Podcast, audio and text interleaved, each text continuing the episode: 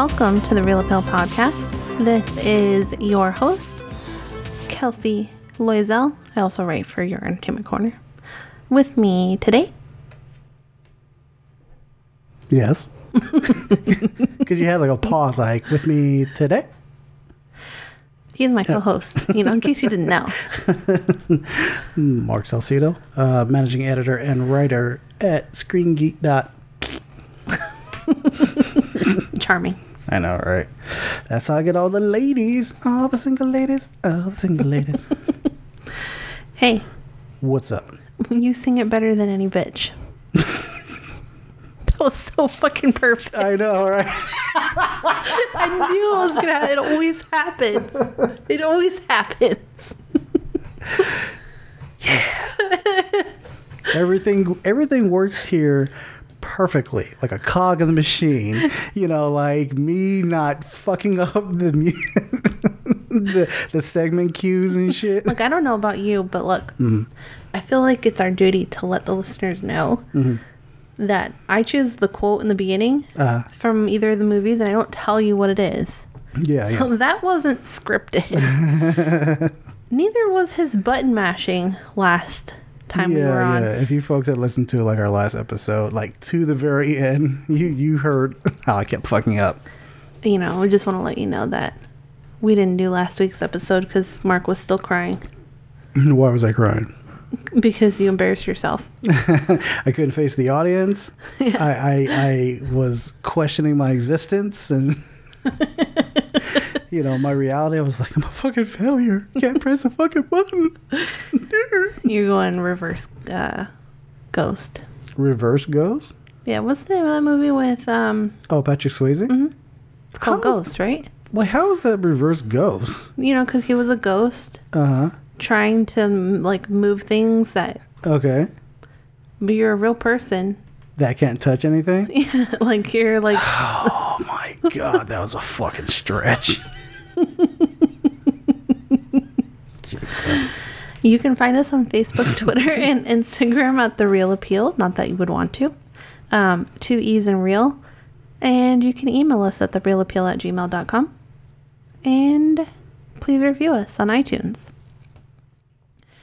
Um, this week's show, we've got the news, our recent review of Annette, our variety time of Try This Not That, and our geriatric cinematic Phantom of the Paradise, which came out in 1974. Mm-hmm. What's the topic, Mark? Singing with madness on the mind. You did that already. I know. You know what? I want that. I want that laugh or that. I want that voice box. That. Uh, I know you do. that and you want that Phantom fucking helmet, I want too. that helmet. That oh, that helmet was. So I swear we should make one so you could go to con. Yeah, it was with a full leather. Ga- no, I don't. I don't even do the leather outfit. I'll just like make something up to go with it. Yeah. Oh fuck yeah! I still want to do that shit. Badass movie. Okay. Anyway, what, what, so what's what's up? What's up? Do you want to do the first one? We got the news. Yeah. So um, earlier today, f- uh, we finally got photos of Netflix's live action adaptation of Cowboy Bebop. Um, so what happened was that the streamer had released about eight photos. Uh, to kind of give audience members an idea of what to expect from the um, live action version of this well beloved anime. Uh, so within the pictures, we got uh, Mufasa Shakir. Mustafa. Oh, sorry, Mustafa Mufasa Mustafa Shakir Shakir uh, as Jet Black. Uh, we got a, a, in my opinion, a sick ass picture of of John Cho as Spike Spiegel. Um, what's his lady name? Daniela Pineda.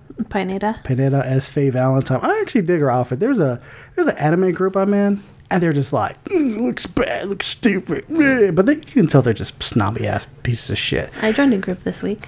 Which group? It's, I don't know what it's called, but it's about spiders. you you go ahead and have fun with that. you enjoy that. Um, so yeah, we got we got some pictures of the inside of the Bebop, um, and there's also a, a really great picture of the trio, uh, essentially walking with the dog uh, Ein. Um, I have noticed that uh, Ed, the hacker, is not featured in any of these pictures, um, I would.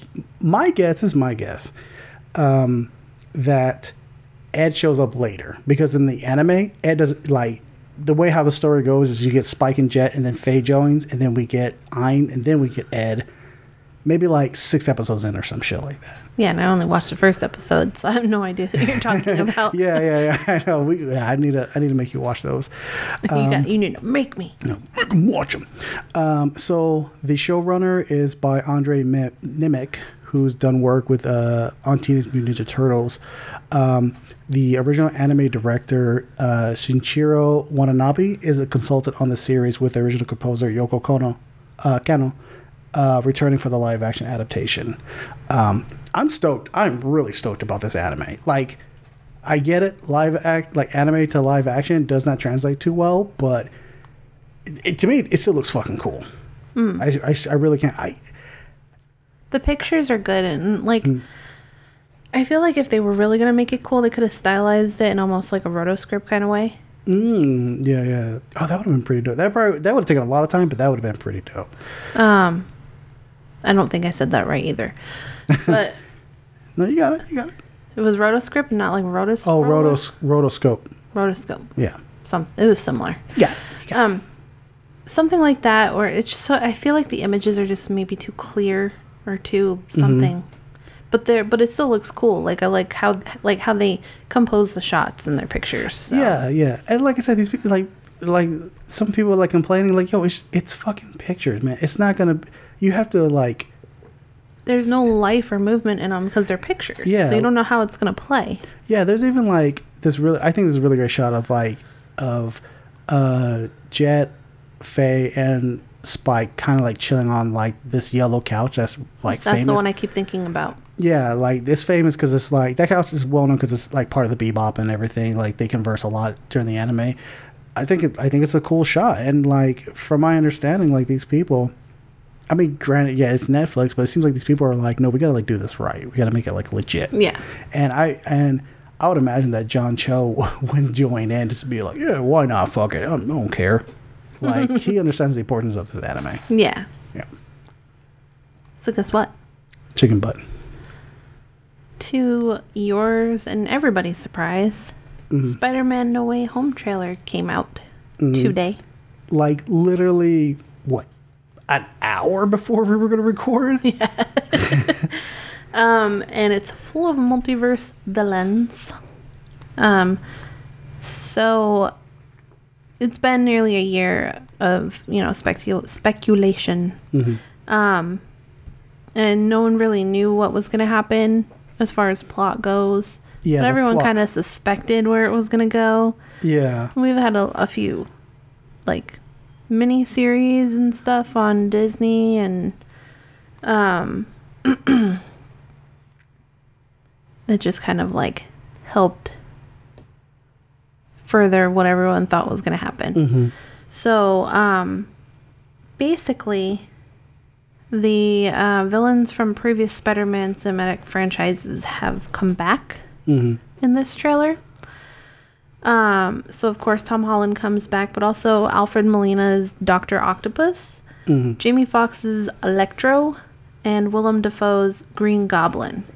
yeah it's always been it's always been speculated that um, jamie foxx's electro was going to come back um, in some form or capacity um, Alfred, alfred molino um, kind of like dr- he like dropped that news like during an interview he just kind of like just said it like yeah yeah they they they came to me and they wanted me to, to show up in the new spider-man movie like something of that sort and people were just like holy shit doc ock's back right like straight up You know what? I don't remember Jamie Foxx.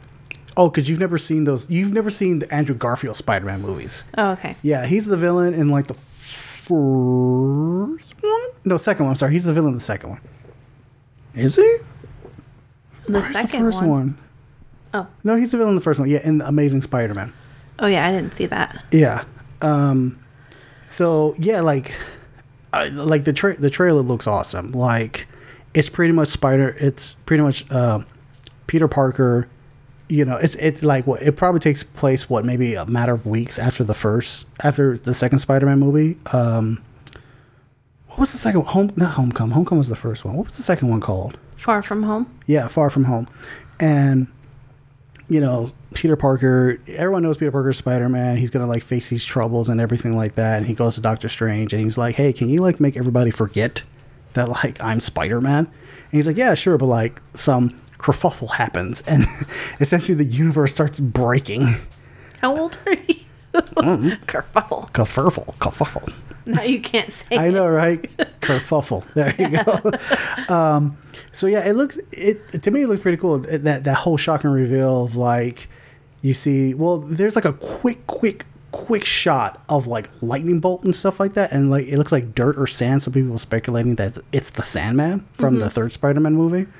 Um, and oh, Sam, Ra- sorry, Sam Raimi's uh, Spider-Man movie, and there's a sh- a quick shot that of of of a goblin grenade being dropped, and you hear like you hear uh, Willem Dafoe. Willem Dafoe's uh, Green Goblin laugh. So you're just like, oh shit! Well, they're like, fucking Green Goblin's gonna show up. Is it bad that every time I hear that laugh, I want to start cracking up laughing? Oh, because of his face he made. No, because he's because it's contagious. Like he's laughing, and you're just like,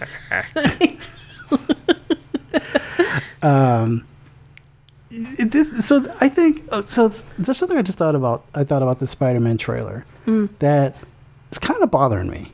Um, so like, because Marvel's like starting to deal into like the whole multiverse thing. Um, you know, like there was a huge like the huge implications of that with like Loki and the, the season finale. And then, of course, what happened with WandaVision about like re- uh, different realities being created and stuff like that, right? But my biggest problem is like with this Doctor Strange in in this movie, he seems very stupid. Like like he's like doing this favor for Peter.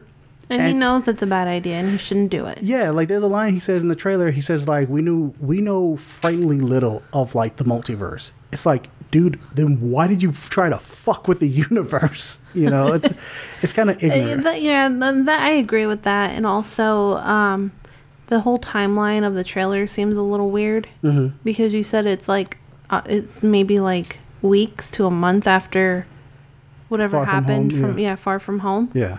And it's like you mean to tell me that the whole and um, end game happened within that month because then because in the trailer when Peter Parker comes up to Mm-hmm. Doctor Strange, he's all, you know, like, uh, what do you call him? Doctor Strange? No, No, he calls him Steven. No, before that. And then he's like, well, we fought a war together. Oh, he calls him. He calls him Sir. Sir, yeah. we fought. Yeah, we we essentially saved the universe. I think it's a past. Sir. Yeah, yeah. yeah. And then he calls him Steven. Like, so, like, what is the timeline of this then? Well, because like Far From Home takes place after the snap, um, like five years after the first snap. So like they've already been back. Um, I don't remember the timeline in that one. Like how much time has passed. It might have been like a matter of months or some shit like that. Um, so yeah, of course everybody's gonna ask like, well, when does this take place? Because now people are gonna like ask, does this take place after WandaVision, before WandaVision, after Loki, before Loki, after Shang Chi, before Shang Chi? Like, like there's always like there's always gonna be that question. No, I know, but it still doesn't make sense to me because. So okay, you said homecoming happens before or after the snap. I mean, not homecoming. Far uh, From Home? Yeah. After the snap, Okay, and then after that, how long until Endgame? well, because Endgame happened, and then they came back, and then far, far, then So Far From all Home of happened. that happened before. Yeah, Far From Endgame was Home. already done. Yeah, then then Far From Home happened. Oh, Yeah, but it's weird because you don't really get a sense of that. yeah, you do. And Far From Home, I didn't get a sense of it. it's like the first like ten minutes, like they talk about it. I know, but it like, I know, but it, you don't get a. It doesn't. You don't feel it in the movie. Like you Oh, don't feel like get he's you. fucking tired or something. Like Oh, Parker, yeah, like because he he got snapped away. But he still had to fight when he came back, didn't he? Yeah, so I would imagine that it's maybe like two months after like they came back or something like that. I don't know. It's a, I feel like I it's feel a like kerfuffle. I feel, I feel like you need to rewatch Far From Home to be like, oh, okay. I probably do. yeah. It was been like what, like two years or something like Yeah. that, and we only watched and it we've like had the pandemic, which felt like ten years. yeah, so- and we only watched it like I think like once or something. Yeah. yeah. So don't don't worry, rewatch it. You know what? Watch this trailer. I kind of I oh shit. I wonder if it's on Disney Plus. Anyway, sorry. It probably is. Um, all right, is that it? yes. All right, what do we got next? Next, we're going to do our recent review of Annette. First time I fell in love. Woke up next to the girl and escaped fast and far. But Anne has changed me. What I see in her is obvious. What she sees in me. Hmm, that's a little more puzzling. One, two, three, four.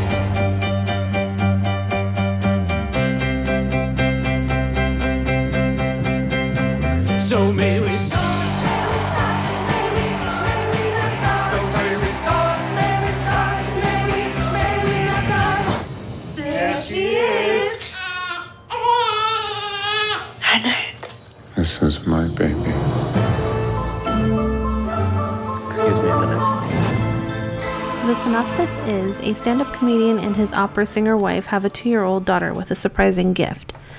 Directed by Leos Carax, um, written by Ron Mael and Russell Mael of S- The Sparks. Yeah, the musical group, The Sparks. Okay. That's important. Is it? Yeah, because it's The Sparks. I don't know. They just Edgar Wright just did a documentary uh, based off of them. Oh, yeah, I didn't see that. Yeah, I know. I don't know. You should get on it. I I feel I feel like we should have we should mention it. That's why. Ah, okay. Yeah. Um, it stars Adam Driver, Marion Cotillard, and Simon Helberg. Helberg. Um, before we continue, I am sorry to say that Spider-Man: Far From Home is only for rent, not streaming anywhere.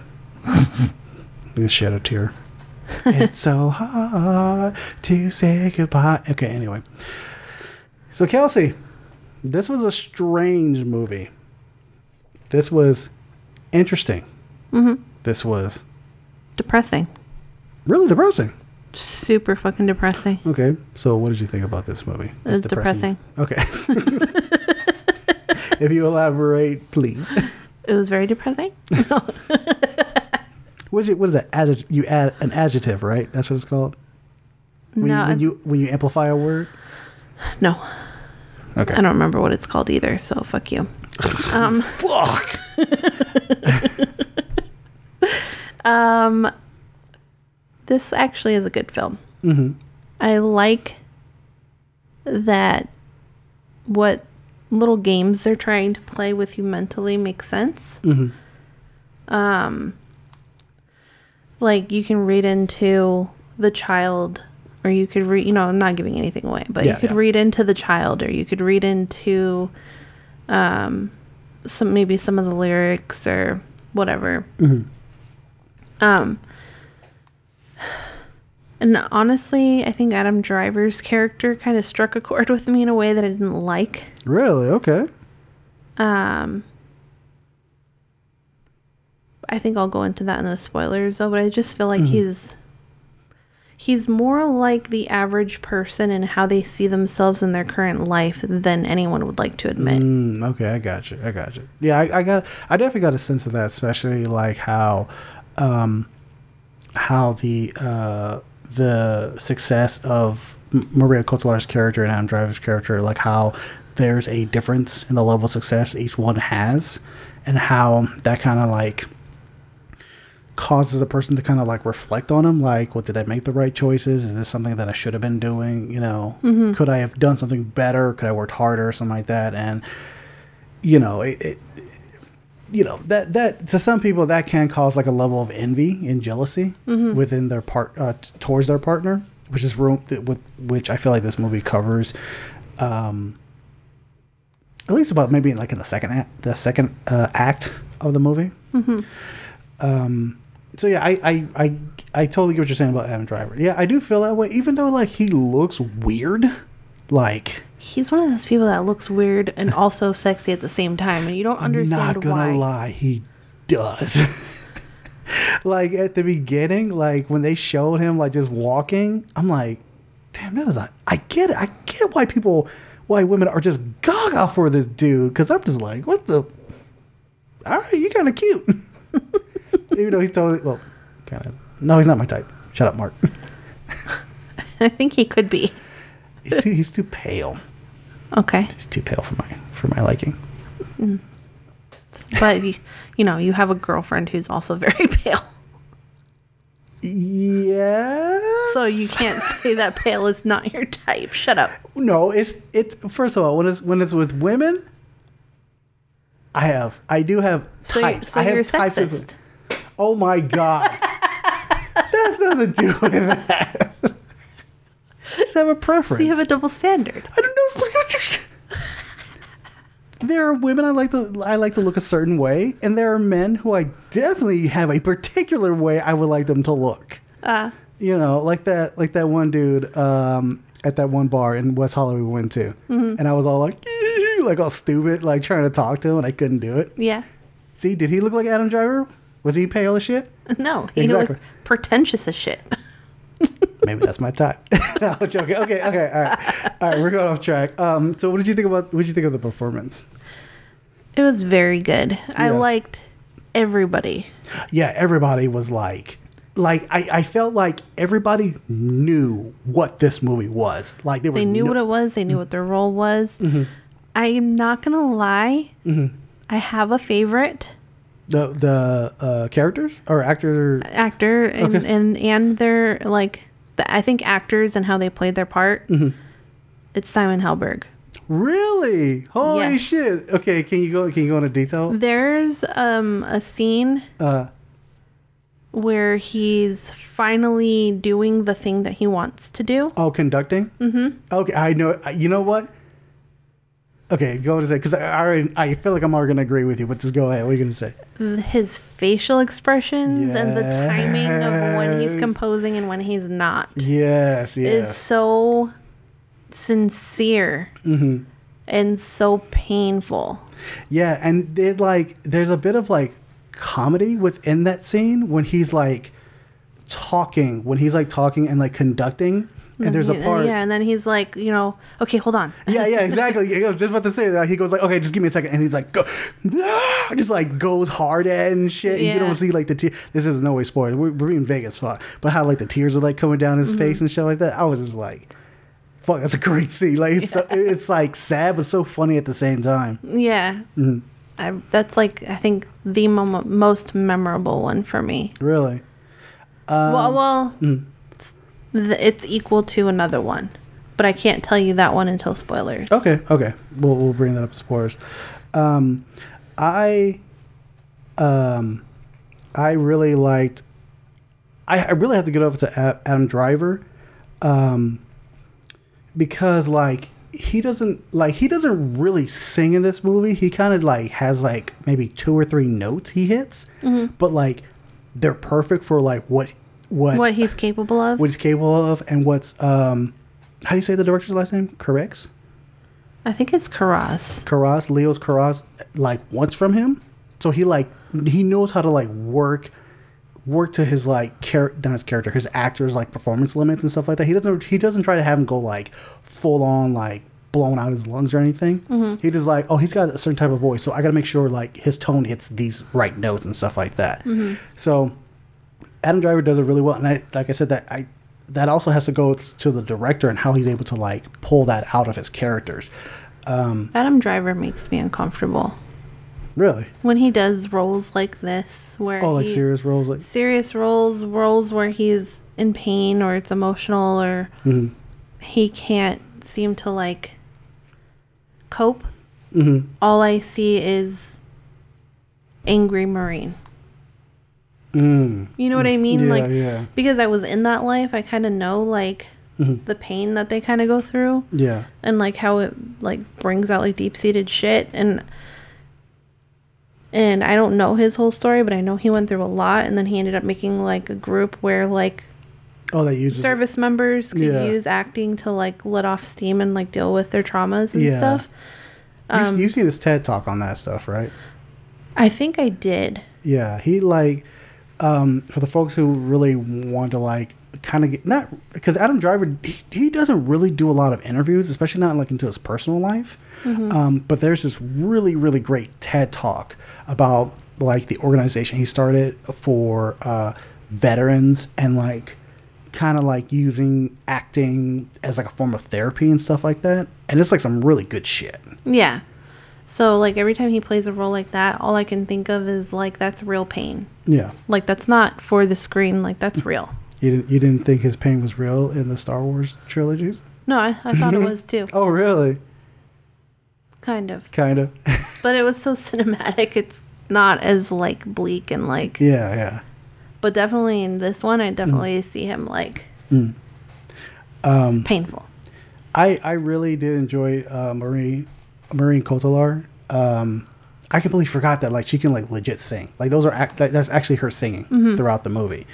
Um, I will admit that like it was like a minute for me to really get into her character because her character seemed very like almost like oblivious and kind of dumbfounded in a couple of scenes like in like early on when she was um her her earlier scenes with Adam Driver, but it was like later as we're getting close to the second act that I think like she her character was really starting to like develop. Like there's this really good scene where she's she's starting to like have concerns about um, her life and her kid's life, and like I think it's really great how in that scene they're like jumping from like setting to setting to setting to setting and how she's just able to like still carry like that same type of note and tone and like feeling through each setting Yeah. which i thought was really great I really like. I I thought they chose the right person for that role. Did you know that originally they wanted Rihanna? No. But I also can't see that working. Her doing that? She's not a very good actress. Yeah, no, she's not. Um, and she's a good singer, but she's not an opera singer. Mm-hmm. Like them, if they really wanted to, they might as well get Kesha because she is Mm. classically trained. Oh yeah, that's right. That's right. Um, okay, so is there anything in the uh, anything in the in Leos corrects Carfax. Carfax? uh, anything in his direction that kind of like popped out for you, like a style or anything? Um, he did the thing that like Starship Troopers does. like we gotta What like makes it like self-aware? kinda. Mhm. Um, I I kind of like those little breaks. Um, I like the use of color Mm-hmm. because it it's very kind of dark throughout. Yeah. Um, I feel like you know there's good reason for it. Um, towards the end, the way you see Adam Driver too Mhm. is like, ugh, Horrified, maybe. kind of like he totally looks like he could fit that life. oh, really? You know, like they really Yeah, did yeah. his Yeah. his face. Uh, he did him dirty. so oh so I, I i we definitely i feel like we should talk about this um because i mean it's it's what started the whole movie but like what do you think of like the music like the the work of like the sparks because this is like their first they, they've written musicals before but has never reached production this is like their first like actually produ- produce musical that they so that means on. they actually wrote. They wrote it. yeah Okay, I like the writing. Mm. I don't necessarily love the music, okay that's understandable especially the "We're in Love" song.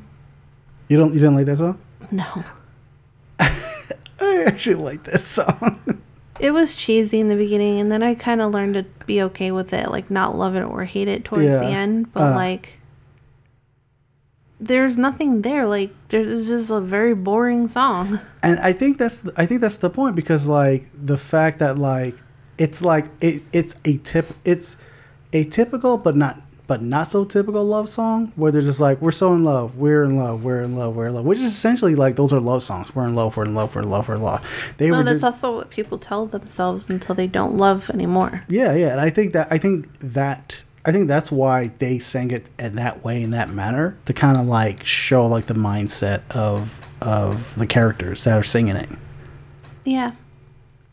I I mean I get it. Mm-hmm. I just just not a big fan of it no, and maybe there was a transitional thing because towards the end of the scene when they were done singing it, Mhm. I was okay with it, but very much by the at the beginning. I was like, this is fucking cheesy, and I can't stand it. And maybe maybe that was the point too, because Mm-hmm. usually in the beginning, love is cheesy. It's not real love, anyways. It's infatuation. Know, but ma- makes you want to vomit. Just- exactly, and I wanted to, and exactly. I did. Exactly. And I think they did their job. Does doesn't make me like it anymore. You should love. You should love it. No. Love it. Um, my the song that I actually like the most is uh, so so may we start. Um, I even like how that song is put together and how it's like conveys like the start of the movie because essentially essentially it like televises this is how the idea started with a song. This is how we do it. yeah, exactly. it started with an idea of this, and then as like the song progresses, we we're getting like, oh, now here are the players, here are the characters, here's going to be the music choir and stuff like that. Like kind of like bit by bit by bit. Like this is the creation of the song. Oh, this is the creation of the movie, like through like a process of simply just like walking. Mm-hmm. Um, so I think that's why like I I like that song. Out of the entire movie, I think I like that song the most. I think I like that one too. I mean, you can say that, but you really love. We're so in love. okay, you want to get into the, the uh, spoiler section? Mm-hmm. Oh my god, I'm, I'm nervous touching that button now. Oh my god. I'm joking. um, okay, so here's the part we get to the spoiler section where we're going to talk in great lengths about uh, the film Annette. Um, so if you don't want to be spoiled, uh, here's your spoiler bumper right about now.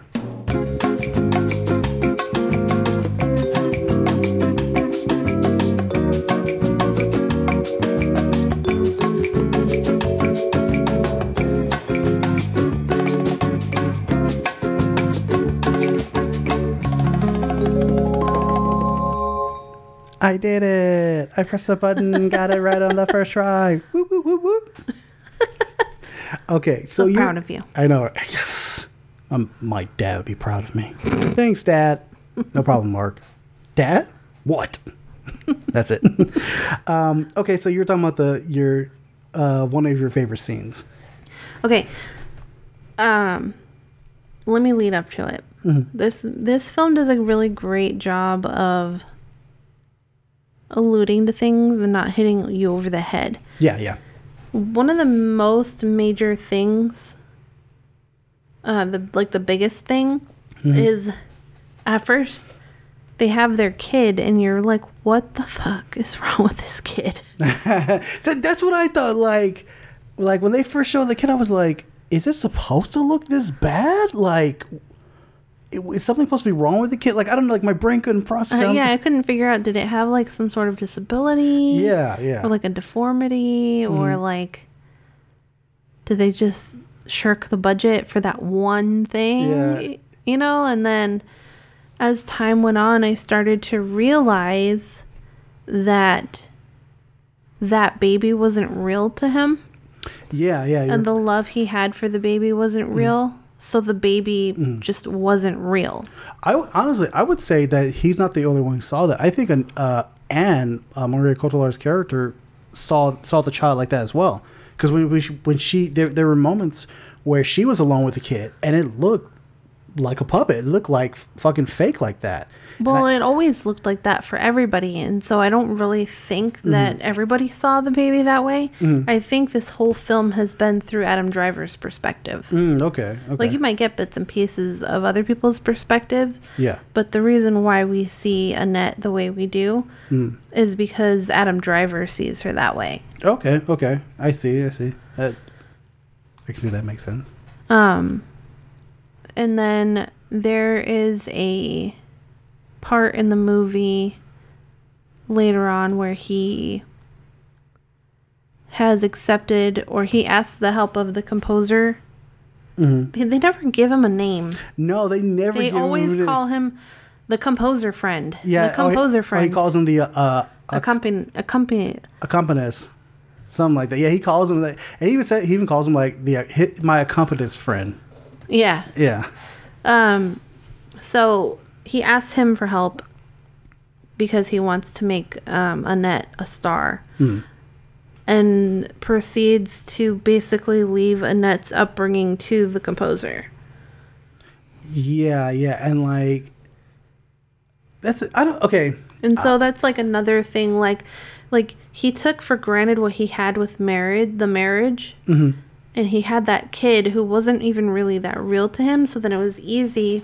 He had obviously moments where he really did love the child Mm-hmm. and and you knew that he did, but he still was shirking his responsibilities and not taking like responsibility for his own actions and his own family. So, um, so then you know there he he's like where were they in like France or something? Uh, they were in a hotel room, and he's like, "I'm gonna go out for the night and blow." oh, he, I think they were. I think they were in like in Japan Oh, or in okay. Tokyo or something like that. Yeah, Um, and he just like fucks off. Like, Mm-hmm. just like constantly getting drunk. That I actually really, I really enjoyed that scene because like it starts off with him in one club in Japan, and then he he goes from like a different club to a different club, and you can tell. You can tell that, like in some way, he's like in France, he's in Italy, he's in Spain, he's in stuff like that, without it being like, oh, here's a jet, you land here and stuff like that. It was like kind of clever editing of like conveying the mes- message that like every every stop they land, he's in he's in the bar or in the club like partying, so take care of his kid. yeah. And then there's um one scene where they have another song, and he's singing about how much he hates himself. yeah, And like, I'm like, this the other thing that I kind of got early on was he hated himself. Mm-hmm. And if you hate yourself, you have a hard time connecting to your child or your wife, Mm-hmm.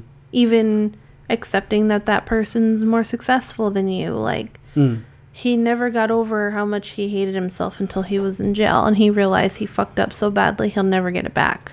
yeah. He essentially like destroyed lives in the process. You know, other than causing the death of Anne, but you know, killing the conductor, and then essentially like kind of like almost well, not kind of like really fucking up his daughter, and how he can like see it kind of like um like building within her. And there's like that really great line that calls back to the uh his f- the first musical number I might what's the, the first one? No um the it, sorry his first solo number where he says something about like staring into the void Into the abyss. yeah into the abyss which is a very like nihilistic kind of thing to say like a dark nihilist thing like i'm just staring at the abyss like i'm nothing's coming back or whatever and how he's like pretty much tells um annette like Like, Like- don't ever look into the abyss. yeah don't do that like pretty much saying like don't be like me Yeah.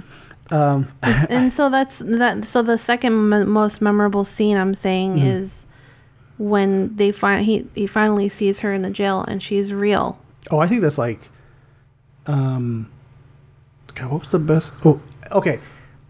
So with that, I think that is the best scene in the entire movie because I think it like it, it's this whole build up to like this that, to that particular scene, and it's so minimal.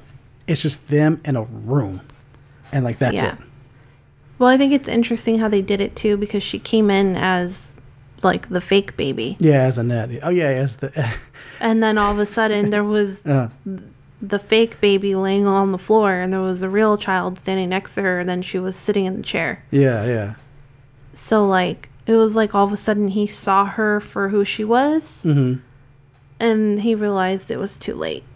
Mm-hmm. Like she was real, and he fucked it up. Every time you every time you say fake baby, I think of I think of the fake baby from American Sniper. do, you, do you remember that scene?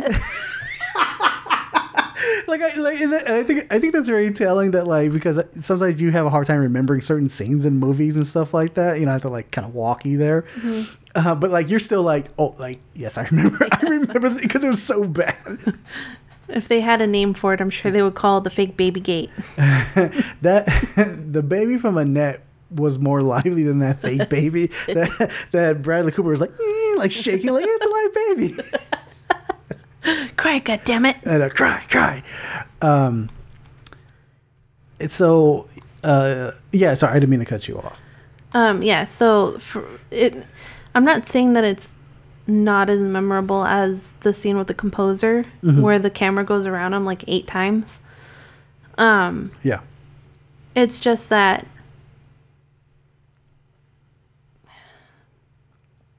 I don't know. I just felt like there was maybe more um, art in the composer one. Oh, maybe. really? I just felt like it was more like I could feel it. Mm-hmm. I could feel the other one, but I was more a spectator. Mm-hmm. You know, when they're in the jail, but this one I felt it like I was there.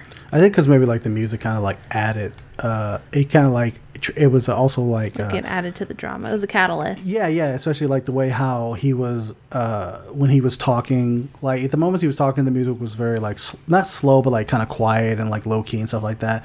And then when he wasn't saying anything, that's when he was the most emotional, and that's when the music was like, Yeah, it was swelling. yeah, it was like really picking up. Um, so like uh, before we hit in spoilers, I um, th- there's a scene I mentioned with Maria Cotillard about like her act, her singing chops and everything, and I think like I think that really goes to like her like the her level of skill to really like carry like the same amount of like emotion and like note. At the part where she's like worrying about uh, her situation and then like the fact that like she might think that she's thinking that maybe um, Adam Driver's character has the possibility of like hurting her mm-hmm. and shit like that. And I thought I thought it was I thought it was really like really well shot. And it gets into like this weird kind of like disillusional part where she like grabs Annette and like swings the baby around like yeah like she's just like oh everything's okay. La la la like that kind of stuff. Yeah, but it's like in a very chaotic kind of way. yeah yeah So it's like more disconcerting than it is uh, like um what's the word? Comforting. yeah i gotcha gotcha Like I swear to God, she was gonna drop that baby in the pool Uh, I like know, a few times, and I'm like, fuck, fuck. and uh, I care for this fake baby. Well, actually, you know what? I, I I just realized something. So like, there's that scene with her, and like swinging like Annette around like the chaotic nature of it and everything. And then there's the scene that happened prior to that where it's Adam Driver holding the baby. Mm-hmm. And like he's like smoking a cigarette at the same time, but he's like holding her like almost like in a Tai Chi kind of way. Oh yeah, And it's, I think that's supposed to like, it really shows like the different characteristics between the characters. How Adam Driver is like low key, more quiet, but inside he's more violent. Where Maria Cotillard's character is more outwardly spoken, um, but inwardly she's a bit more, um not closed minded. Like inwardly she's more like a mouse or something like that. Like instead of Mm-hmm. More really reserved. more reserved. Thank you. That's the word I was thinking of. Yeah, yeah. Um. Also, the colors are very dark. I know I mentioned that before, but where it really, I mean, if you think about it in the beginning, when they're outside dancing, it's nighttime. Yeah. Then he's on stage, and it's dark in there, and it's just like nighttime almost the whole time. Are you talking about uh, when he um, where it it ends when when he comes into it comes into the backstage to see Anne? Um, no, like in the very beginning, Oh, okay. when they're singing that song that you like. oh, okay. Yeah, yeah, yeah. it's like just about nighttime and then it is dark and Oh. then on the stage where he is because he had his first show it's dark Yeah. and then he goes to see her and it's nighttime oh, okay. I, think get the only time it was during the day was when they were out walking in the like the tall grass Mm-hmm. um but even then there was kind of like this filter or something that made it seem kind of like dark Yeah, yeah, and how he was. If you think about, it, he was kind of like more in the shadows yeah in a, in a number of I mean, because yeah they were walking like in the trees a lot yeah, it- yeah, the whole thing is like at night. Mm. But by the time they get to the boat, Mm-hmm. it's like never light again. At like it's even darker after that. It's like Oh yeah, it's like different shades of darkness Mm-hmm. throughout the whole film. I guess that kind of adds. Oh, that- except for when they're in the jail. Oh yeah, yeah. Because I, I think with with the jail scene, like they things are more obviously more into light. Like they can be honest with each other. Yeah. You know, like there's like Even though it's a dark moment for him, it's like he sees the light. yeah, yeah. Um, you know, it kind of adds to that. Adds to your theory. It adds to your opinion that like the movie's really depressing because it's so The dark. whole fucking. It, it's a very depressing film. Uh, I was not happy after I watched it. I was pretty happy about it. I was like, yeah, these people. You'd like- already seen it before, so no, it would be. but well, that's the thing. When I when I first saw this, I was like, I don't know how to take this movie. It's this is kind of weird. I got it right away. Yeah. I was worried I wouldn't get it. Well, yeah, that's the thing because like it's not like it's not it's it's not a conventional musical where it's like uh, what was it? What was the musical that we saw that we reviewed? Um, the one that the one that sung at us In the height. in the heights. Yeah, that yeah exactly. I hate you for bringing that one up. How that one was like so like big ass musical numbers and groups of people dancing and la la la la and all that kind of stuff. Where this one was very like like. Is is Adam Driver even singing something? He's just kind of just talking. He was singing Yeah. Yeah, like I say, he had two notes. la and la. Yeah, I no lie. That scene where he's at the when we first see him at the club in Japan, where he's like, I forgot what he says, but he's like, "Meh, nah, meh, nah, meh, nah, meh, nah, meh." I feel like that's just. I feel like if he's just listening to music like out in the streets, that's how he's singing it. It's that one note. um, That little girl needs to be. The one who played uh, the the human version of Annette. Mm-hmm. Yeah, let me look up her name. Yeah, because she was like, that girl Like, was hella good. I don't know if it's her or how the hell they pulled it out of her if it wasn't like Hmm. she wasn't already that capable. Yeah, Devin McDowell, that's her name. Like she was like legit going hella good on that shit. She was, I mean, I know the dialogue was good, but like she knew how to deliver it Yeah, yeah, yeah. like like an adult. Yeah, she delivered this really great line. Um, probably the most memorable memorable one for me, uh, where she's saying about like how she she can forget her mom and she can never forgive her dad. And she like kind of she like says it like over and over in, in like little spurts, and then like when they kind of meet in the middle, then she like changes her tone, but it feels like it's still the same. And not sorry, not changes the tone. She changes the wording around where she goes, um, "I'll never forget mom, but I can forgive you." But it seems like the tone never changed. Like kind of like I'm saying, still accusatory. yeah, yeah, exactly, exactly. Yeah. Um, I mean, other than that, like I, I enjoyed this movie. I, I'm really, I have never seen this dude's work before. Uh, Leos Carax, I think this is his last name. Um, I have checked out. I have, I have seen that like a lot of people say like, oh, you need to check out like Holy, Holy Motors. That's like his best work.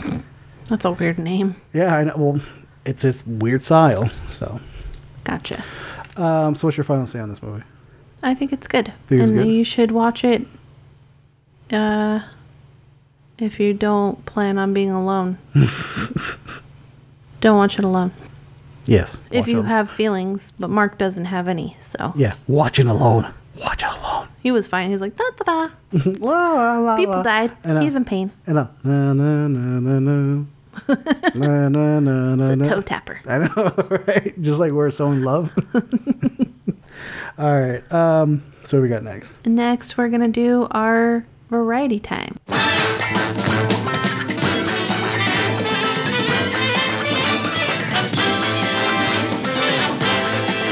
Okay, so this week we're doing try this, not that. And uh, we've watched a few things. I think Mark had to put everything under the sun he's watched in the last two weeks. It's actually a lot. I I had to dwindle this bitch down. um. Okay. So. Yeah. Yeah. I was off for this. I was off for the summer for school. Uh, from school, so I wa- I caught up on a lot of stuff. I watched a lot of movies, a lot of TV shows, and everything. Um, but like I said, this is this is more of like the recent stuff that I, I've kind of been watching. Um, so I've been watching Joseph Gordon-Levitt's newest project, uh, Mr. Joseph Corman. Gordon Levitt. Joseph Gordon Levitt. Uh, his latest project, which is called Mr. Corman. Um, it's on Apple TV. It's on the first season. I th- think they just got done with the fourth episode. This, first of all, it's an A24 production. So I'm just like, boom, sold. I'm already watching it, right? This movie kind of like, every episode kind of like fucks me up mentally because I find so much relatable to this character to the to uh, Levitt's character. Uh, so he plays this teacher that it's like they haven't really gone a whole lot into his background, but he plays a teacher who it seemed like he had some potential to be like a really good musician. Um, but something happened where he like fell out of it and started to teach instead. And the the show is based in LA, so there's a lot of locations that I'm just like been there, been there. I know what that is. I know what that is, and everything. But there is this really great episode. I think it's like the first episode where there is a realistic like LA conversation that like had me cracking up. Just listen to this conversation. Um, but like some of the topics that like it covers is like like they did one whole episode where um his character was having like a like a panic attack. And he didn't know how to like process it at all. And it was like a realistic way of how he was processing like that he wants to like see a doctor about it. But he like calls the number and the doc- and they're like oh okay we can get you in for appointment uh two months from now. And he's like no, no, I'm panicking. Like now, I need to talk to somebody, and all this kind of stuff, and like how his friend Arturo tries to help him and everything. Um, the the metaphors like in the background that kind of shows his mindset is really fucking good. Like that anxiety episode, they show like uh essentially like an asteroid coming, and it's you know it's it's it is the metaphor of his anxiety and his problems like coming at him and stuff like that. Yeah. Um, There's another great episode where like we get to know his mom a little bit more and how that relationship is, which it, that relationship reminded me a lot between me and my mother. And I was just like, "Fuck, are they watching me? Like what?" Maybe you know you're that uh that show with um I mean that movie. oh, the Truman Show. Yeah, probably. he he sees this this this, this uh, Afro Latino kid. He's like, I'm gonna appropriate that. I'm appropriate that. That's good. I'm good with that. I'm gonna do that. Um, so yeah, I've been watching that. Great show. Um, Ted Lasso, uh, second season. Whatever you heard about it, you know, if you're still on the fence, you should watch it. It's a great show. There's not a whole lot of talk about, like other you haven't heard. It's a great show. Um, I saw the first season. There was like two separate times I started to cry because it's like, it's it's like a hopeful show. It's like a like a show about people just kind of like just being hopeful about like what's around them and stuff like that, right? In a realistic way. Um, Reservation Dogs, that is the latest show on FX and Hulu. Uh, it's produced by uh, Taika Waititi and Sterling Harjo, uh, where it, it takes place like in a reservation and like like the Navajo life and stuff like that, or the indigenous life uh, set in America. That is a really funny show. Um, about 30 minutes, but it's great. Okay. And my honorable mention, well, I, I didn't put this in the docket. I'll give three honorable mentions. One is I'm finally watching Deep Space Nine. Love it. Uh, finally start watching. Sorry, finally start watching. Uh, a, Kelsey, what's the what's the name of the show that I, we're watching? The British show. oh, Downton Abbey. I had Kelsey say Downtown Abbey because I want to say Downton. Downton Abbey because I want to say how I normally do, which is Denton. and then I'm like, yeah, Law and Order. So that's a great show, but I'm taking a break from that because I was getting a bit annoyed by the drama. Like, eh, let me watch something that's not so dramatic. So then I found myself watching Kim's Convenience. Uh, the Canadian produce. It's a it's a show that was based in Canada. Uh, Simu Liu, who who plays Shang Chi, is in it. That show, it's like comfort food. Like it is just like where Ted Lasso, there's like there's like confrontation and like a bit of hopefulness. Of their hopefulness that almost makes you cry because like oh people are so nice. This is just like this is just a family sitcom. Let's just go ahead and just enjoy it. Um, so yeah, there's like five seasons on Netflix before it got canceled. Um, and I will say that uh, Simu Liu fucking snack. I'm looking, I'm like, oh my god, this boy's giving me the vapors. He's not too uh too pale. he's not too pale because he's Korean, so he's a bit more tan. Oh, so you're you're racist. So you've called me sexist, you've called me racist. I'm, I'm I'm hoping to get the top three. I want to get misogynistic. I want to get it somehow. No, I'm gonna call it next. It'll be boy because you know the Linda Lindas came out with that song called uh, "Sexist Racist Boy." so you can call me a sexist, racist boy now. Mm-hmm. Not cool. um, so yeah, that's that's what I've been watching. Kelsey, what you been checking out? Uh, there's a movie called Beckett on Netflix. I guess everything we watch is basically no, everything I apparently I watch is on Netflix. Um, So what? So who stars in this movie? John David Washington. Okay, you're the only person I've heard that actually liked this movie. I know. I'm so so fucking surprised. um, I guess I could see why people wouldn't like the movie, but I like it because one, um, like if you're gonna compare it to another movie like this, you might compare it to Shooter, Okay, you know, or like the the Mark Wahlberg show. Mark Wahlberg. Yes. I don't know why you made that sound more exotic than it is. Because it sounds like how he would say it, like an idiot. Okay. Mark Wahlberg. okay, sorry, go on.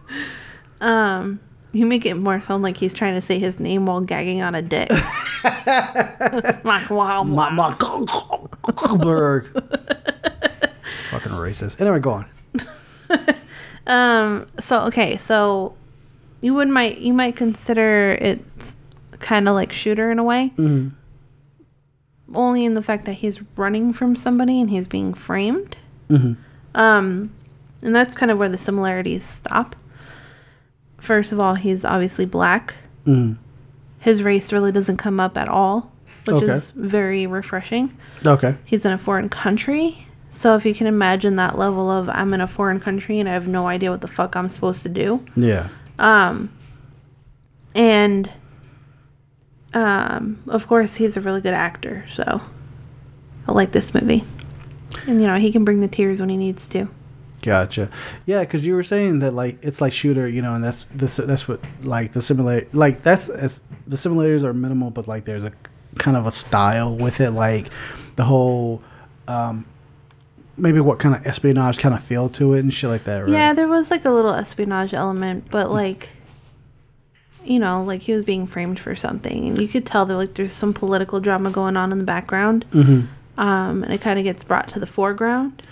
So like I've been kind of I have been curious to check this out because you know like as Kelsey said it's like shooter but like his character like doesn't have any of like those discerning skills right he's just like a regular guy like just trying exactly. to survive yeah So that's what I like about it because Mm, he's not like picking up rifles and like putting them together and like all this shit. yeah do like, Like, Bourne style hand to hand combat and shit Literally looking like he's an unfit guy running through the fucking countryside with a, like ha- a bandaged hand, you know, and he looks fucking dirty as shit because Mm. he's been through the like mud and like dirt and all kinds of stuff like in the countryside trying to fucking run away. Mm-hmm. Like showing showing that nasty he's not a good runner in this film. really yeah, like he looks like an average Joe trying to run. Like it's more like a lumbering jog.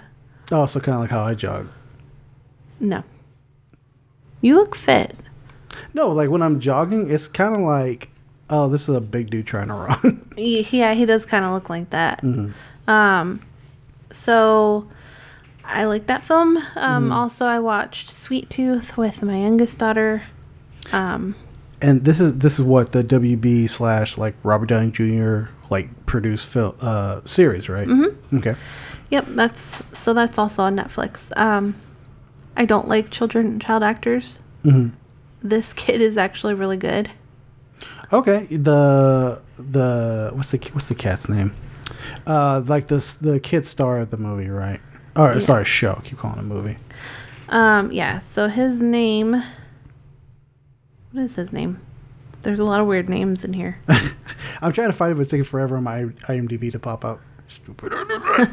Christian Convery. Okay, Um, he plays Gus. okay. Um, I know that I've seen the the big black guy that like is running with him, Yeah, that dude. Um, but like, his name is so weird. I've never heard his name. Nonso Anozie. Yeah. Uh, let me see. He was.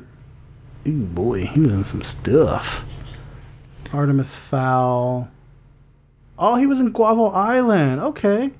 Oh, I I believe he was the I believe he was the the the cartel leader or whatever it was. oh yeah. I think that was him.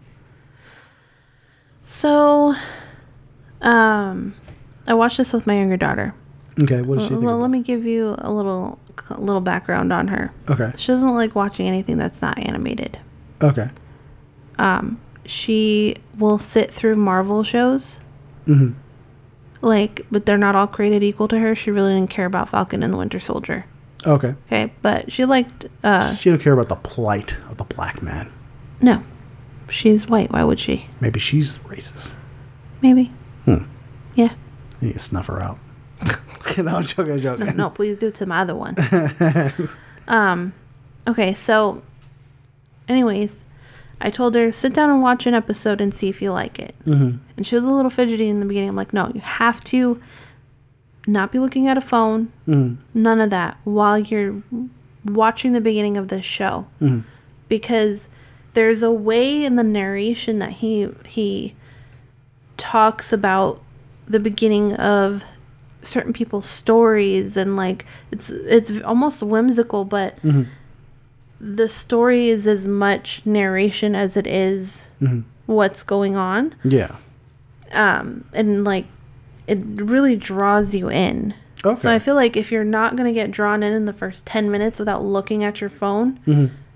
then you can give it a pass Yeah, I, I, I think that was my issue um, with the show because I, I watched like two episode two episodes and I was kind of like kind of like coming in and out of it because I was doing laundry at the same time because Oh. I'm, 'cause I'm thinking like well I can do my laundry and watch this as well. And I mean I'll, I'll give it points for like the, the like how well it's shot and like the creativity within the creatures and like the storytelling which I think is really great. Um, but like you know like you said I think yeah you're right. Um, you need to like sit down and be like let me watch this. They have so many so many nuances too. Like it's not all it's not all dialogue. Yeah. Um and there's so many like emotions that are on the characters faces that you're gonna miss if you're not looking at the character i mean at like what they're doing. So i think it's a really good show. I think it's kind of important too if you want to think about like all the context like all the little subcontext there is with like people that are different and like um, how people can change and second chances and all this stuff. Um, so I didn't think I was gonna like this show, and I had actively been avoiding it actually, but I actually really like it. well lucky for you Oh, and they have a second season coming out. I know I was just about to say that like, lucky for you there's a second season At the end of the last episode, Ah. they actually put, um, you know, we'll be back for another season, ah okay which I've never seen anyone do that before. But Yeah, yeah, especially like, especially when it comes to like a Netflix Netflix show, it is like because Netflix is like notorious for a show being great and then all of a sudden like canceled. It's gone, yeah. yeah. um, yeah. I uh, another reason why I feel like I should really jump on the show is because I was watch um, because I I had heard this was actually a comic book. I think it's like a Vertigo comic book, and I was like, damn, let me like. I me, wonder if like, it's darker. that's the thing. The comic book, it looks dark, like fucked up. And I don't know if they're gonna make it as fucked up as what I saw. Probably not. Yeah, maybe they will. Maybe maybe because like they're doing the setup, like oh everything kind of is like not safe, but still kind of whimsical, like how like the four shots or everything kind of gives like this fantasy thing. Maybe like in the next season, or if they get a third season, they're like, bam, depression. Maybe, but I don't think so. I think they've had so much opportunity to make it real dark that they allude to things. Um, like how Jep, which is um, the Nonso Anozie um, actor, how he had a family and what ended up happening to them. and okay. like how he, the reason why he is the way he is. They could have shown much more than they did they just didn't so like it's like you you you glean from how they're showing things what happened but you don't see it with your own eyes so it's not like super dark I'm sorry. I'm uh, sorry, my throat. it's okay i enjoy your pain I know, right? Um, damn, I'm actually really curious to check out the comic book, comic book now. It's only like 40 issues for the comic. Like it's it it ended uh maybe a couple of years ago. Uh, fuck. So sweet tooth, right? yes Uh, um i have an honorable mention the innocence files on netflix oh my. Oh, okay. Sorry, I thought I thought you went American Monsters. I don't know. My when you say Innocent Files, my brain went American Monsters. No, Oh, American. Monsters is on Dis- on Discovery Plus. that would be funny if you if you said American Monsters on Disney. Wait, what? no, no, no. But I mean, if we want to mention it, I didn't think Mark would like this fucking show. okay, we'll, we'll go, go back to the Innocent Files. Let's, let's do that. Okay, Innocent Files is really good. It's a show about um, people who are wrongfully convicted, and mm-hmm. what I like about this is they explain mm-hmm. why they were wrongfully convicted and all the problems with pseudoscience and everything, and okay. also corrupt cops and how they get away with and prosecutors. Yeah. they get away with so much. Mm-hmm. Okay, American Monster. Um, Yeah. Okay. Wait. Before we go to American Monsters, I, one thing I one thing I, I just remembered that I want to say about Reservation Dogs. Reservation Dogs is like Atlanta, but taking place on a reservation, and like taking like a little taking music a little bit out of the equation. Like you know how like Atlanta is kind of like weird and like surreal and shit like that. Yeah. Reservation Dogs has a bit of that. Oh, okay. So that's I think that's why it's like something that people should check out because it's like whoa, like it's it's kind of like weird and shit. Yeah. Okay, American Monsters. Kelsey was like, "Hey, I want you to watch this, right?" And I was very hesitant to watch it because it's like those um, ID shows where it's like, "This is how the murder happened," and like there's like the Like the- forensic files or something. yeah, yeah, and like those like reenactments and stuff where like the the actors and actors look nothing like the, the people in real life.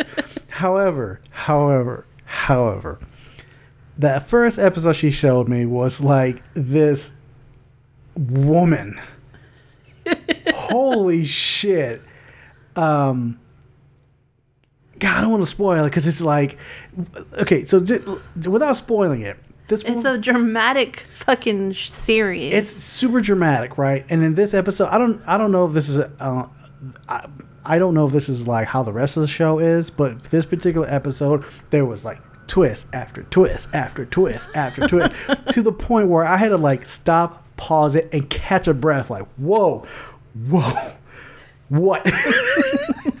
and even though I would warn you, oh, there's a twist coming, there's a twist. You're like, nah.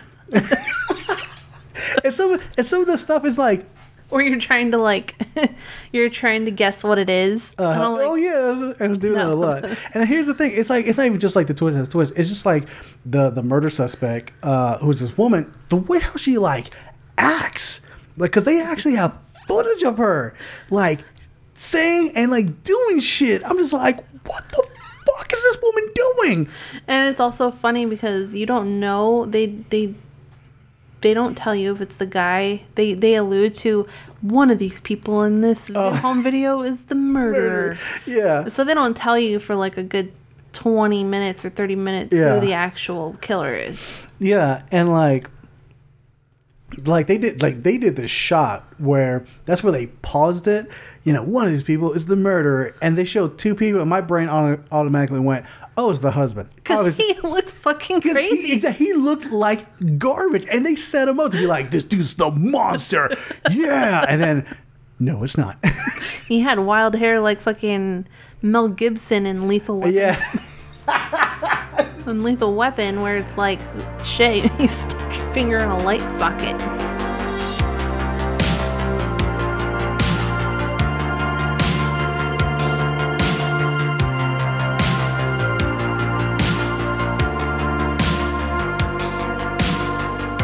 Now we are going to do our geriatric cinematic of Phantom of the Paradise. 20th Century Fox presents Phantom of the Paradise, a gothic horror story.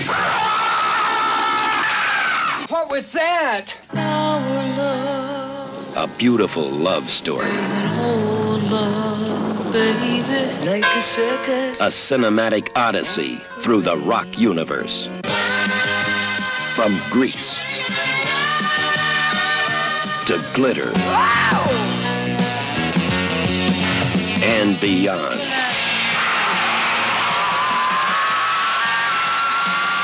The story of a sound, the man who created it, the girl who sang it, the monster who stole it, and the phantom who haunts the paradise, the ultimate rock palace.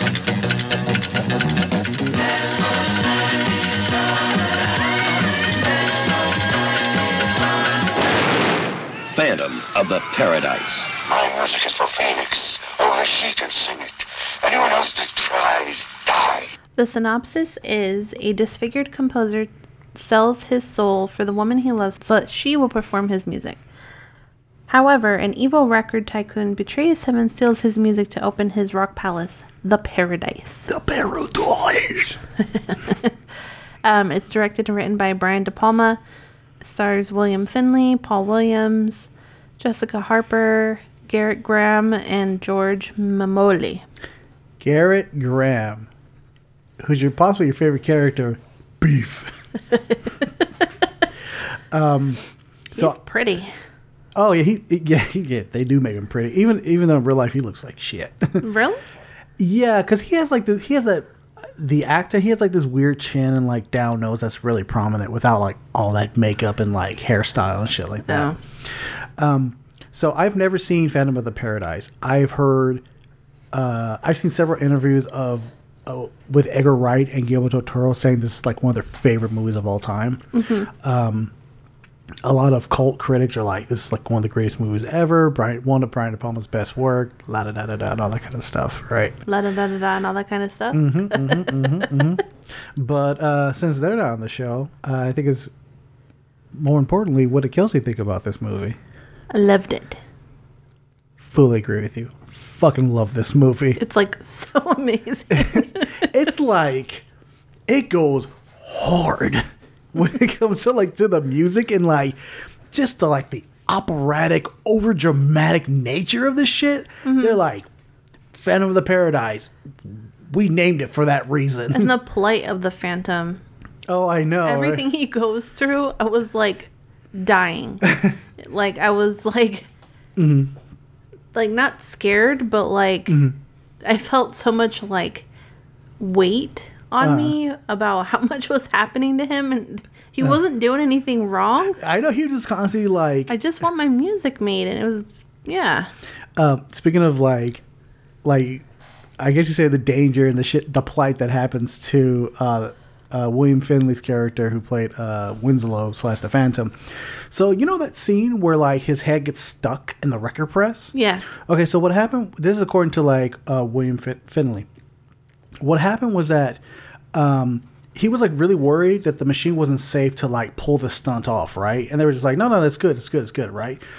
Um, but what happened was that the machine was powerful enough to crush like the chokes that they had to like to let it gradually close.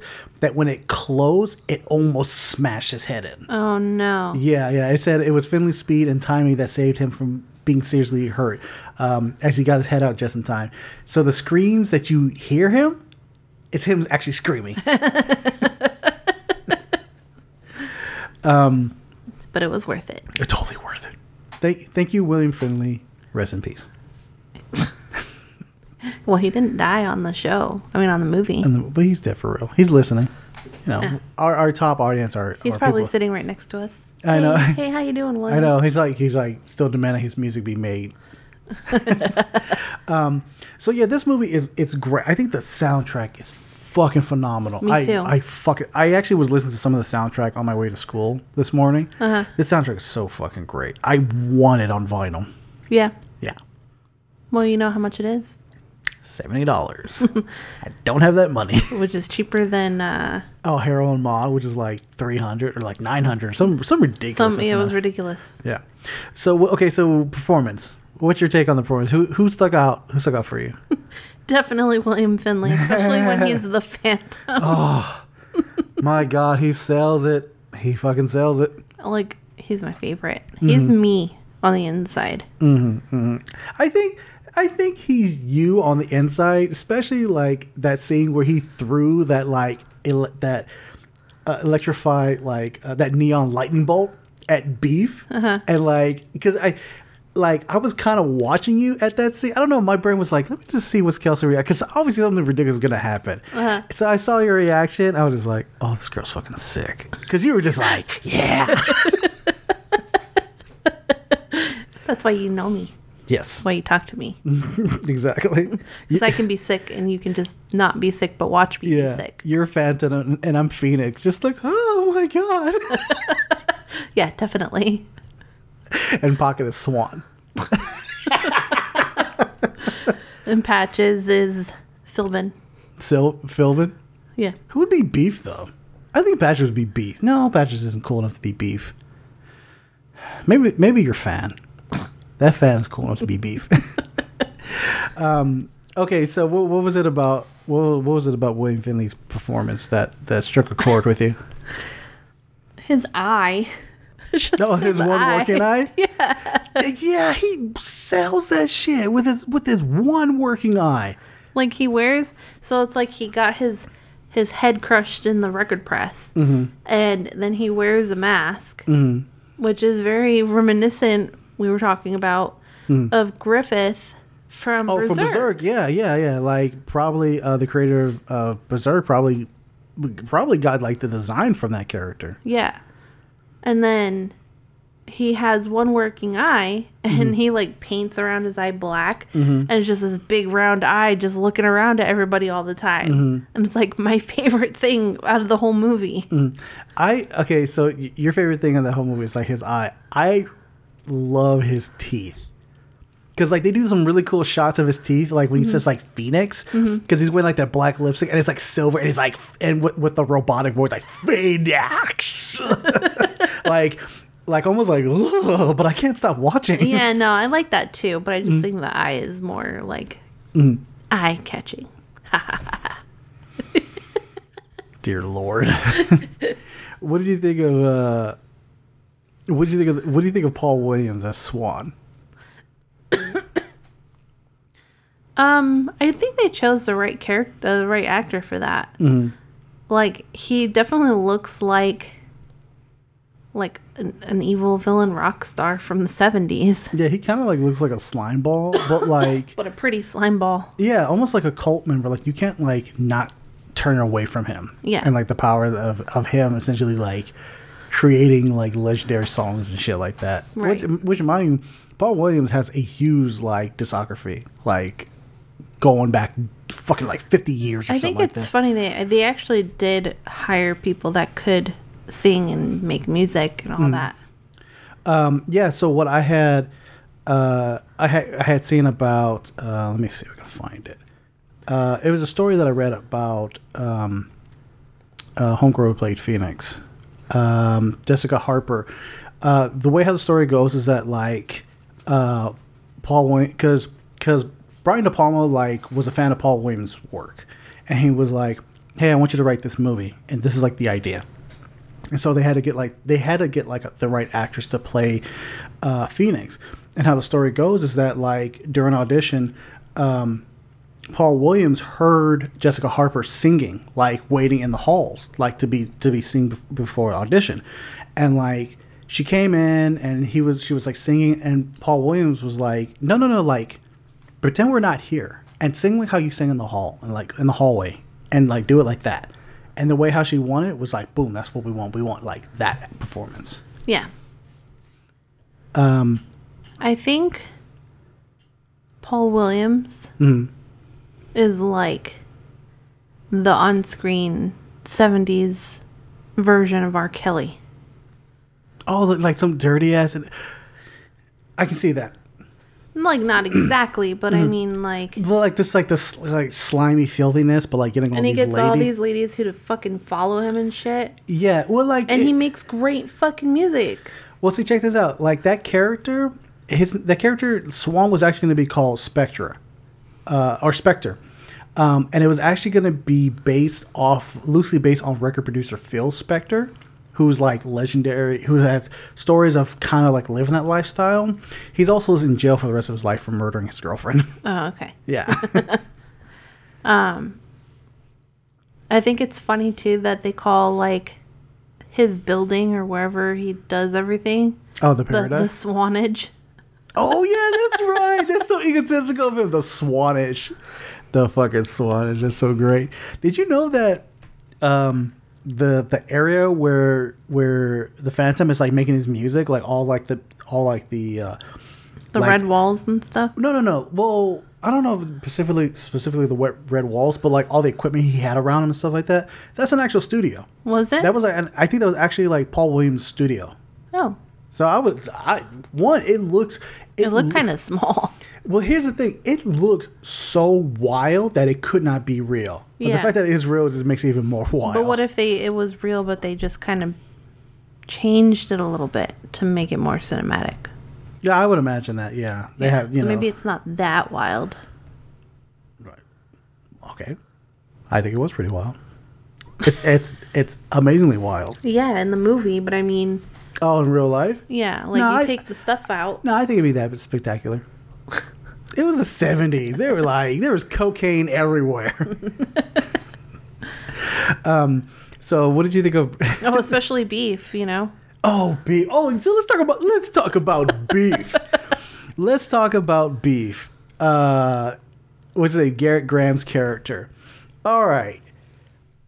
One, there's like three introductions of that character, right? Mm-hmm. And that's the scene where Paul Williams is like, I need to, I need to find the right singer for like this Faust song, right? Mm-hmm. And like, there's that one introduction of him with a guitar, like, yeah, like kind of like kind of crazy on it. Uh-huh. And I enjoyed the second introduction where like um these characters from the juicy the the singers from the juicy fruits like come behind this coffin and how the coffin opens and you see beef and he makes this like yeah!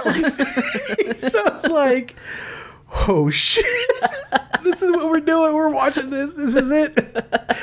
And I absolutely love his his third introduction to the crowd, like to the audience. And that con- that concert was fucking awesome. The where beef like comes oh, out, Paradise opening night. yeah, that like his introduction was like the music leading up to it was fucking badass. But Like, also like what they were doing on stage and like telling a story, like they were setting a scene. Yeah, yeah, and there was like a level of like horror and like brutality in it and stuff like that. Like they're chopping people's limbs off and cutting their heads and everything like that. And then how um, this is like they're sewing his body together like a Frankenstein's monster kind of thing. Um, and how he came back, even like that, even because I remember you said this. Um, when he was when he was playing the guitar in the foul song, you're like, I can't even hate him because this song's fucking great. Yeah. it was great. Um, yeah, so I can't even be mad. Yeah. Uh, and then his death is like so fucking hilarious. I, I I'm really curious to see how like they did that shot, like him kind of like stop motion kind of thing. I, I imagine it's probably like move, pause, move, pause, or something. like that. Maybe. I really like that scene. I was Mm-hmm. like even I know it's like cheap tricks probably, but like Mm-hmm. it still looked really cool. Yeah. Um. So what did you think? Of, what do you think of Brian De Palma's direction? Uh it's good. Mm-hmm. I don't really know what to say about it. Um. Because like I don't know, I get so immersed in the story, it's hard for me to say like what's what Mm-hmm. as far as direction goes. Well, there's that one thing that, that you and I both agreed it was a really great shot was when um when uh, Phantom is running through the hallways and he looks like he's like running at like hundred miles an hour. Oh yeah, I remember that. Mm. Yeah. It made me think of like a 70s Batman or something. Seriously, you just, you're expecting to hear. It was weird because the angle was in such a way where you could see mostly his cape. yeah, I, from my understanding, that was probably like uh like a fisheye lens Yeah. that he was that they were not like too deep of a fisheye lens because it looked the cape looked massive. Like it like it looked like it covered the whole fucking room. yeah. Um Oh, I I, I, I forgot to mention this. Uh, so the the the narrat the the narrator at the beginning that's like you know here's a tale of journey and blah blah blah blah. It's fucking Rod Serling, Really? Mr. Twilight Zone himself. I was like, that's the thing. Like when I when I heard it, I was like, because I'm because I love Twilight Zone, so that that dude's voice like pops in my head, you know, quite often. So like hearing his voice, I was like, but I didn't want to tell you right then and there. I was like, oh, I got, oh, I want to get Kelsey's reaction on the pod. um. Okay, so anything, any any scene that like stuck out with you that was just like, fuck, that really stuck out with you for the movie. I think towards the end when they were all on stage and all that shit was popping off. Oh, when the wedding was happening, they were going to get married. Yeah. There was so much going on. It was like, it was so chaotic, but you could still stay with it. I know, it was really weird. Mm-hmm. Like Usually you can't. There's so much going on. You're like, I don't know what any of this is. Yeah, yeah. But like you could see what was happening. Also, the girls in the black, Mm-hmm. like, they're dan. You know, they're the dancers. Mm-hmm.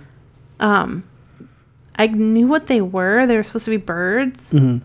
But like, I thought it was funny. Did you see their um their like bikini bottoms or whatever? Oh, it looked. It almost looked like a, like a bush, like Yeah. cubes and shit.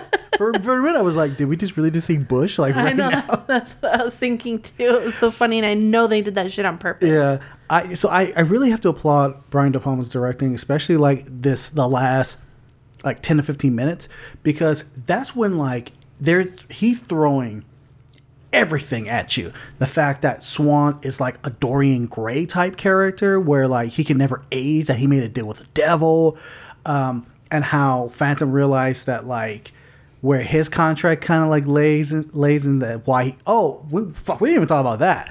The fact that Phantom can't die. He can't die unless Swan, Swan dies. dies, yeah, and but like And Swan can't die unless his tape is destroyed. Yeah. That part where like Phantom like stabs himself in the chest, I was like, holy shit, like that's it, that's it. And then like come to find out where Swan comes in, he's like, No, you're under contract, you can't die. That's just like, oh my god, this be this like this is a commentary on like the record industry, like full on. I know. And then he's like, You can't kill me either. I'm under contract too with you. It was so hilarious. Um, would you be surprised to know that this was Paul Williams' first acting gig? Really? Yeah. So um, there's this article I found. It's called Phantom of the Paradise and making and the making of a true original. This was off the Nerdist.com. Um, so Paul Williams has said uh, there wasn't a lot of time to really celebrate. I remember shooting all day, and there was one scene that we had to reshoot. We had to reshoot the scene when I pulled the knife from Winslow's chest on the roof. We shot all day, and then I went directly from the set to the studio, recorded vocals until almost dawn, and then went right back to set. They took my makeup off, put new makeup on, and then I shot the scene. I was so tired I couldn't understand me. And we were all like, oh my god, that's terrible. So we ended up reshooting it in New York. For a first acting gig, that is like dedication. Yeah. To like do that. Um, I really wish Joe Bob Briggs would do this movie. Oh, I know. I wonder if he's ever done this movie. I don't see why he wouldn't. Holy shit, you're right. He could totally do this movie. Uh, Probably because it doesn't have any like. Does it have boobs? I feel like it has breasts in this movie. not really. Yeah. I mean, it's like women in bikinis and shit. So like, despite this movie being like nominated for an Oscar uh, for best original score and an adaptation and Golden Globe um, for best original score, it's this was like a financial flop. This was like a flop of a film. Like this movie like deserved its cult status. Cult status. For some reason, it got huge in Winnipeg. Okay. yeah. Um, they did a documentary about uh, the Phantom's popularity in Winnipeg. The, doc- the documentary was directed by Sean Stanley and Michael Michael Ingram. Um, and they go to Winnipeg and they just discover like the whole popularity of like uh, Phantom of the uh, Paradise and everything like that. So if you're like a huge Phantom of the Paradise fan, you're called a pegger. That Kelsey's, sounds really wrong. yeah, Kelsey's face like what? oh, so yeah, I'm also not into that, Mark. you're not into that. No, But you're but you love this movie. but I don't peg. But you love this movie. And That makes you a pegger. um Okay, so a little bit more on the music. Um so the, like the, the music of this movie is very influential. D- Daft Punk considers this as like their favorite film. I could, you know what? Hmm. I when I the first time I saw the Phantom at the keyboard, and how they kind of sh- like panned over to him, I thought of Daft Punk. Yeah, there is like a you can see this the, the, you can see the similarity between Daft Punk and this with like the way how the the um, everything is set up and Yeah. like the design. You're just like that's And they, to- wearing, he's wearing a helmet. yeah, that's like so like Daft Punk if like Daft Punk like went like super dark. Yeah. you know, because like their music is you know, like it's, it's there's different variations of it, but there's a level of like operaticness to like their music and stuff like that. So you can mm-hmm. see like you can see where they where they would get that inspiration. They've actually worked with Paul Williams because Paul Williams because they're such huge fans of this movie. Oh wow. Um, what else? Uh, oh, oh um, so like I had said, how Jessica Harper's singing was the one thing that got her uh, hired for this role. What did you at least think of her performance? I thought she was good for this. Mm-hmm. Um, there's a part of me that thought of um, the the girl who played Lois Lane. Oh, Margot Kidder. Yeah. Mm-hmm. And how she could easily have been cast in this role and Mm-hmm. been very wrong. Because she's not a great actress. Oh, who Margot Kidder? Yeah.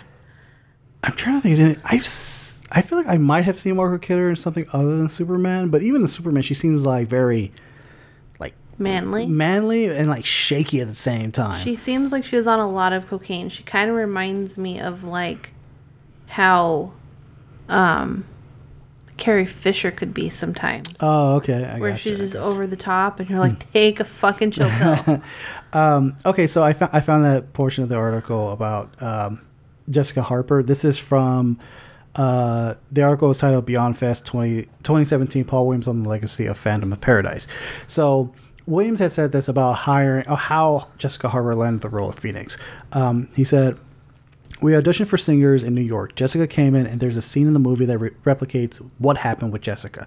I was waiting outside the room, and as I walked by Jessica, she's she was singing to herself. Uh, long ago and oh so far away, I fell in love with you before the second show. That's what she was singing, and he said, I thought. Yeah, that's fabulous. Then she came in to sing for Brian and I, and she sang normally. I, I knew that wasn't right, so I went, uh, No, sing yourself like you did out there. And so uh, William continues and says, and she sang to herself, and Brian melted like I had melted, and she was just so pata- spectacular, blended innocence and sense, sense oh sensuality. Um, so that's how she got the role because, like that that hallway, her just singing like that. yeah. Um, her You know, and that was in the movie too. yeah, exactly. You fucking exactly. You fucking exactly. Um, I have to give it up to her when she was when she when uh, Swan and Phantom is like auditioning her to sing, and she like starts singing, and she like goes at it. She like fucking grabs that mic, and she's all over the place. But I. I love that part when she puts down the mic and she starts like dancing without it. It's kind of like silly, like da, da, da, da, da, and she goes off stage and she's like, "Oh shit, you gotta come back." Yeah. She like dances herself off stage and then she comes back and you're like, oh, okay. But other than that, yeah, I I absolutely love this movie. I got I gotta get the fucking soundtrack on vinyl. That- New that- Beverly owns the 35 millimeter print. oh yeah, yeah, because I think like Del Toro. He Uh, bought it and then donated it to the New Beverly. oh my god. Oh, you know we gotta be on the lookout whenever that comes to the new Beverly. Yes. That's oh we gotta. 35 I don't care if it's here or if at the at the Secret Movie Club or anywhere fucking at the Los Feliz or anywhere we gotta we gotta see a 35 millimeter because you know damn well people who are gonna watch that they're gonna be fans of it it's gonna be fucking wild watching that shit Yeah. Um. so so you know and that's Kelsey is why we're here uh do you think this movie uh holds up Yes. I do too But I, I have to say, Mm-hmm. I think the reason why this was a financial flop Mm-hmm. was because it's before its time. oh absolutely yeah it's, like it's I way think before this its was wild and definitely like Mm-hmm. something you would see in the late '80s, maybe early '90s. I think the '90s might. I think I'm thinking this is more '80s stuff because I think the I think '90s it's might. '80s. I think '90s might have tainted it, um, but I can see why this movie. It's like now. I mean, I haven't heard much word about other than like critics who, uh, other critics or filmmakers who's like, oh yeah, I love this movie and stuff like that. But like, I can see why this movie has so much of like of a cult love status on this because it's like wild as shit. And I'm seeing a pattern. I'm seeing a pattern of Brian De Palma's work because we because we did we saw this, um, and then we did Blowout like about a month ago. Like Brian De Palma during his cocaine years is like, fuck yeah, let's like stick with this shit. this is like some great ass shit. It's like Eminem was better when he was on drugs. Yeah, exactly, exactly. now he's not on drugs. You're like, what? I know, right? Brian De Palma, get back on drugs, man. Make your wild ass shit again. Kill yourself for us. no, no, he's not gonna kill himself. He's gonna create art, then maybe die. I'm just saying, drugs are bad. Yeah, drugs are bad. Don't do drugs. drugs are bad. um, yeah, so that's it. Yeah, that's it. That's it. All right, cool. All right, so that's going to be it for our show for this week. Uh, we want to thank everybody for joining us. Um, we especially like to thank the folks over at Your Entertainment Corner for hosting this podcast on their website. Um, yeah, that's where the lovely Kelsey Loisel writes for. You, you gave us look like this is not approval. Yeah. Like, just waiting for you to wrap up the show because I'm tired. whatever. um, so yeah, you can find all your film and TV news and reviews uh, at yourentertainmentcorner.com. Um, you know, you can find this whatever podcast catcher you're listening on. We're here. We're there. Any other ones? We're there. We're as well. here. You're there. Yeah, we're, we're, everywhere. here. We're here. You're there. We're everywhere. We're watching you underneath the bed, in your cupboard, Floating above you. floating above you, creepily. You know, I think that's the only way. Otherwise, it's just observantly. I don't know. um, you're gonna want to join us for next week's show. Oh, I've never heard you make that sound before. I'm just so excited about next week's show. I don't know how to contain myself. well, you did it, but not very well. I know. It was weird. Uh, our recent review will be Nia DaCosta's uh, Candyman. That's been pushed back several times. It's finally coming out in theaters on August 27th. If you don't feel safe to check it out, you know, no hard feelings, but we're going to check it out because we've been waiting for this movie for a while.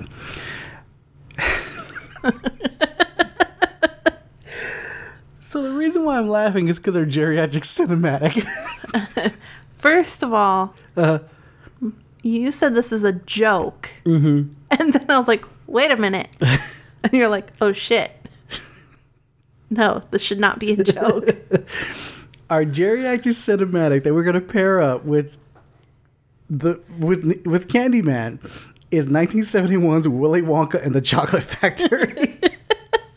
we were gonna like pair it up with like the original Candyman, but we figured since we're gonna be talking about that and the current t- Candyman, it's gonna kind of just be like the the same thing. same thing. Um, so yeah, uh, the Gene Wilder starring film. Uh, that is currently streaming on HBO Max and is available to rent on Apple TV, Prime Video, YouTube TV, and uh, other uh, VOD services. Um, the topic of of that show will be candy will rot your teeth and swallow your soul. Perfect. Tee tee You have to do the cheek thing. and a tee tee. um, so uh, we're gonna bid you guys adieu. Uh, be safe out there. Uh, you know, wear your mask. Get the vaccine. Anyway.